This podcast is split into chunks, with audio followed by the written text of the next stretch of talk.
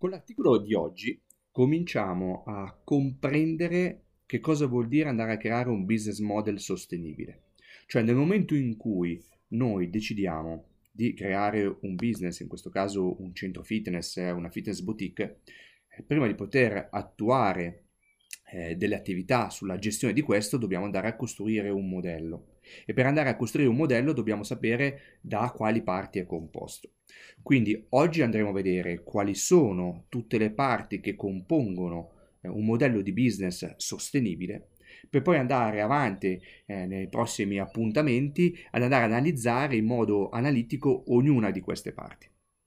Innanzitutto nel business model in cui io credo è un business model customer centric, cioè mette al centro il cliente ed è dal cliente che bisogna partire. Quindi dobbiamo comprendere innanzitutto cosa vuole.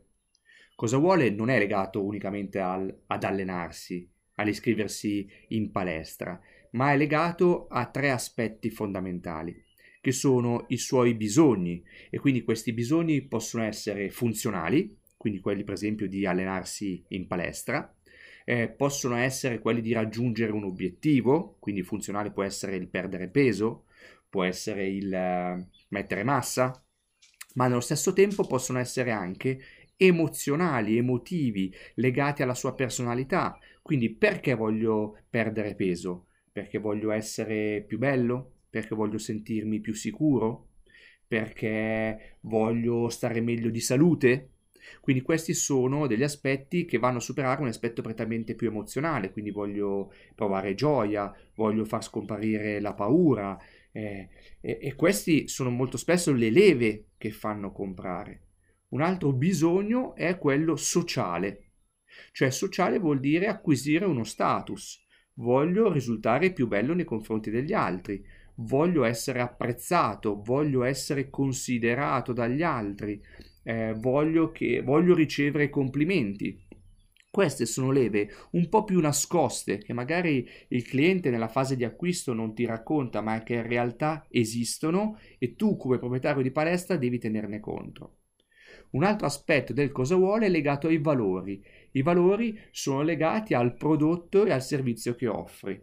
Okay? Quindi questo andremo poi ad approfondirlo in una in un'area dedicata perché richiede un'attenzione eh, particolare. E poi ci sono i vantaggi, cioè i vantaggi sono legati a che cosa vado a migliorare io nell'utilizzare il tuo prodotto, il tuo servizio. Questi vantaggi sono legati a due aspetti fondamentali, che sono la velocità e la semplicità.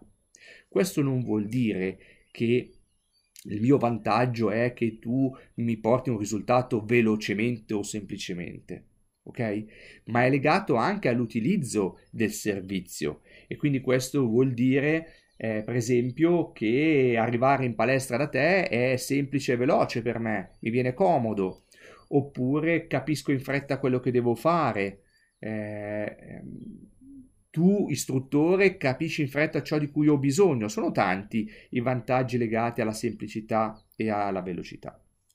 Nel momento in cui nel tuo modello di business hai cominciato a focalizzarti sui bisogni, sui valori e sui vantaggi, arriva l'ultima parte che io chiamo avventura. Cioè è importante che tuo, nel tuo modello hai una visione chiara di chi è il tuo target, ok? E devi fargli vivere un'avventura come se fosse un eroe, come se fosse una storia della Walt Disney, per capirci.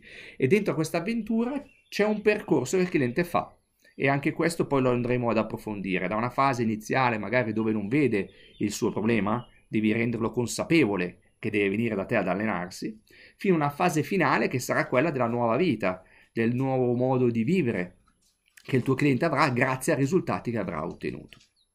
Dopo questa prima fase del cosa vuole, entriamo in una seconda parte del modello di business che sono i canali. Cioè i canali sono tutti quelli che io definisco i touch point in cui il cliente viene a contatto con il tuo club. Tu ce li hai nel tuo modello di business, non è detto che li abbia definiti in modo chiaro e quali sono le loro funzioni. Quello che in questo momento mi preme sottolinearti è che esistono dei canali online e dei canali offline.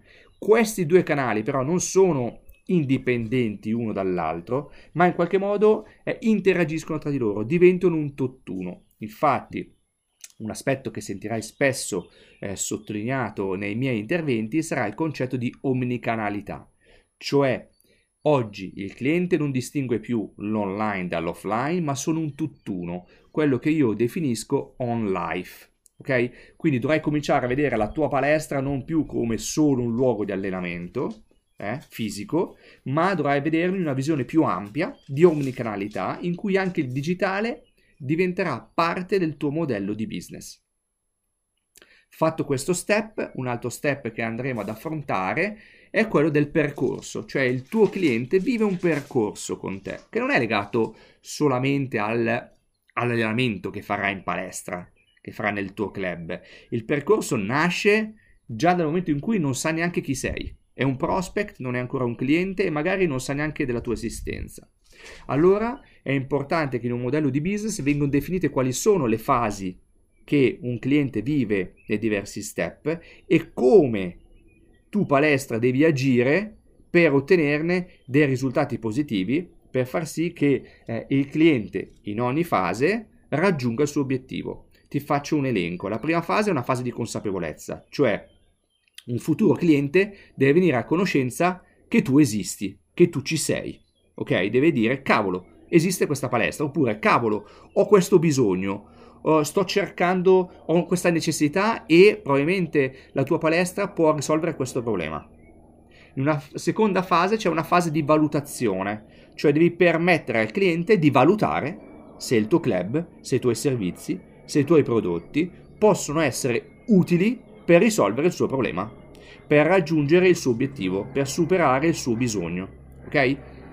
Il terzo step è la fase di attivazione che riguarda in prima parte l'acquisto, quindi quali sono le modalità con cui il cliente può acquistare il tuo servizio il tuo prodotto? Non darle per scontate, eh, perché esistono diverse modalità. Se prima abbiamo detto che esistono dei vantaggi di semplicità e di eh, velocità, ok, questi possono riguardare anche le modalità di acquisto. E poi abbiamo la, l'erogazione del servizio. Solo qui arriva l'erogazione del servizio. Ok? Quindi vuol dire come do il mio servizio? Semplicemente tu potresti pensare alla palestra, ok? Alla sala corsi, ma in realtà il servizio può essere quello che viene dato al desk, quello che viene dato al telefono, quello che viene dato attraverso una chat di messenger sui social, attraverso dei video, attraverso un'app. È molto più ampio, ok? Da qui poi arriva quella che è eh, la fase di uscita, cioè quella in cui in qualche modo si conclude il percorso del cliente, ma noi dobbiamo in qualche modo cercare di tenerlo sempre attivo. E poi, e quindi questo potrà avvenire attraverso delle richiamate, attraverso i social, attraverso dei gruppi, ci sono tanti modi per far sì che un cliente non più attivo comunque possa rimanere nel nostro percorso.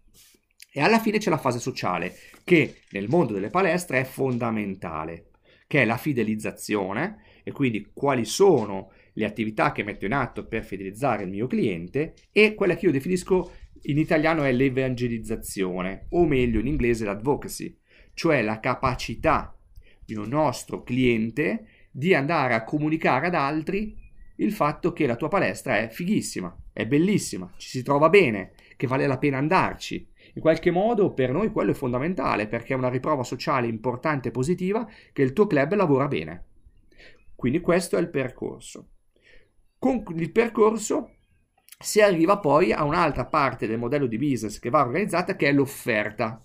Sull'offerta ci soffermeremo molto perché molto spesso all'offerta si pensa unicamente al corso eh, in sala corsi, alla scheda eh, in sala attrezzi, al personal training, ma in realtà l'offerta deve avere giustamente questi servizi, ma una logica di percorso che io definisco in cinque fasi. La fase hook, che è quella di aggancio del cliente, la fase no, che può essere una fase di valutazione per quei clienti che non sono ancora convinti eh, di sposarvi completamente, una fase core, che è quella diciamo centrale del vostro modello di business, mi verrebbe da dirvi eh, l'abbonamento annuale, ok? E una, un pacchetto, una, un'idea di offerta premium che è quella che permette di acquisire un valore maggiore a livello economico da quei clienti fidelizzati, dai clienti che percepiscono in modo concreto il vostro valore e sono pronti a spendere. E poi un, un, quello che potrebbe essere un prodotto di continuity, che in parte nel mondo eh, delle palestre è già un po' l'abbonamento, è già un continuity, ma in realtà si possono attivare altri eh, servizi paralleli ad abbonamento che vanno ad aumentarne eh, il, diciamo, l'aumento di fatturato eh, per il vostro club. Con l'offerta si chiude la parte, chiamiamola così, front-end del vostro modello di business, cioè quella parte in cui il cliente è coinvolto direttamente con voi. Quindi, ricapitolando, sono il cosa vuole, i suoi bisogni, i suoi valori, i vantaggi che cerca, l'avventura che vuole vivere col vostro club, i canali con cui entra in contatto con voi omnichannel, quindi online e offline condivisi, e poi c'è il percorso che il cliente deve vivere con voi, in inglese viene definita customer journey questa cosa, e poi c'è l'offerta divisa in diverse fasi. Finito questo aspetto, quindi capito cosa vogliamo dare al cliente in tutte le sue parti, arriva la seconda parte del modello di business, che è legata al cosa serve per costruire tutto questo e quindi quali sono le attività chiave fondamentali per dare vita a tutto questo, che sono legate al fare, quindi pratiche, al, a supportare e quindi che servono per supportare un determinato servizio e poi al vendere, cioè che cosa dobbiamo andare a vendere come attività per svolgere queste, queste parti del modello di business.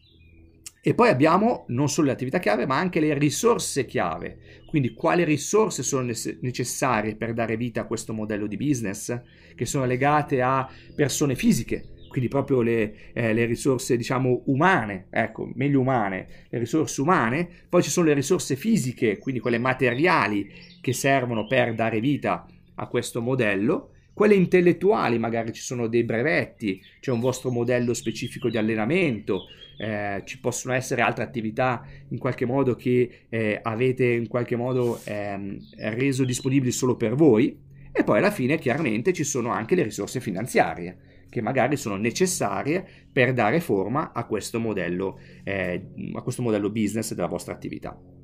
E alla fine c'è un altro aspetto fondamentale del cosa serve che sono i partner. Voi potreste avere dei partner esterni necessari per dare valore e vita al vostro modello di business. Fatto questa parte, eh, arrivano le ultime due che in un modello di business sono fondamentali, che sono quali sono i costi fissi e costi variabili che ho, e quindi li devo eh, avere ben chiari in testa, e quali sono i ricavi che voglio ottenere. E quando parlo di ricavi in un modello di business non intendo solo ricavi economici, ma eh, intendo anche quelli che possono essere dei ricavi emotivi legati a una vostra soddisfazione perché se nel modello di business voi come imprenditori non siete soddisfatti, non siete contenti, non avete l'energia positiva, questo modello non funziona. Perché una frase che sentirete ripetere molto spesso dal sottoscritto è l'imprenditore è il motore. Ok? Io faccio il consulente, mi occupo eh, di sviluppo di eh, modelli di business nell'ambito del, del mondo fitness, ma di un solo consulente non ve ne fate nulla se voi non siete il motore della vostra impresa. Ok? Quindi ricapitoliamo, chiudiamo il cerchio. Un business model sostenibile deve essere customer centric, cioè mettere il cliente al centro. Metterlo al centro vuol dire capire cosa vuole a livello di bisogni, di valori, di vantaggi e creare intorno a questo un'avventura del cliente, che è poi il vostro posizionamento. Da qui sceglierete alcuni canali che vorrete utilizzare per interagire con lui, che in inglese vengono definiti touch point, online e offline che interagiscono tra di loro, quindi creiamo l'omnicanalità Grazie a questa omnicanalità creiamo un percorso, il customer journey che il cliente fa, che ha all'interno diverse fasi. In tutte queste fasi si andrà poi quindi a, ad acquistare, a utilizzare, a valutare un prodotto che è diviso in diversi eh, livelli. Quindi abbiamo diversi livelli di offerta. La hook, la no, la core, la premium, la continuity. Da qui abbiamo una parte di back-end dove mettiamo insieme tutto quello che serve per dare vita a questo modello di business legato alle attività chiave, alle risorse chiave e ai partner chiave. Tutto questo ci permetterà di definire i costi fissi variabili che abbiamo nel nostro modello di business e i ricavi.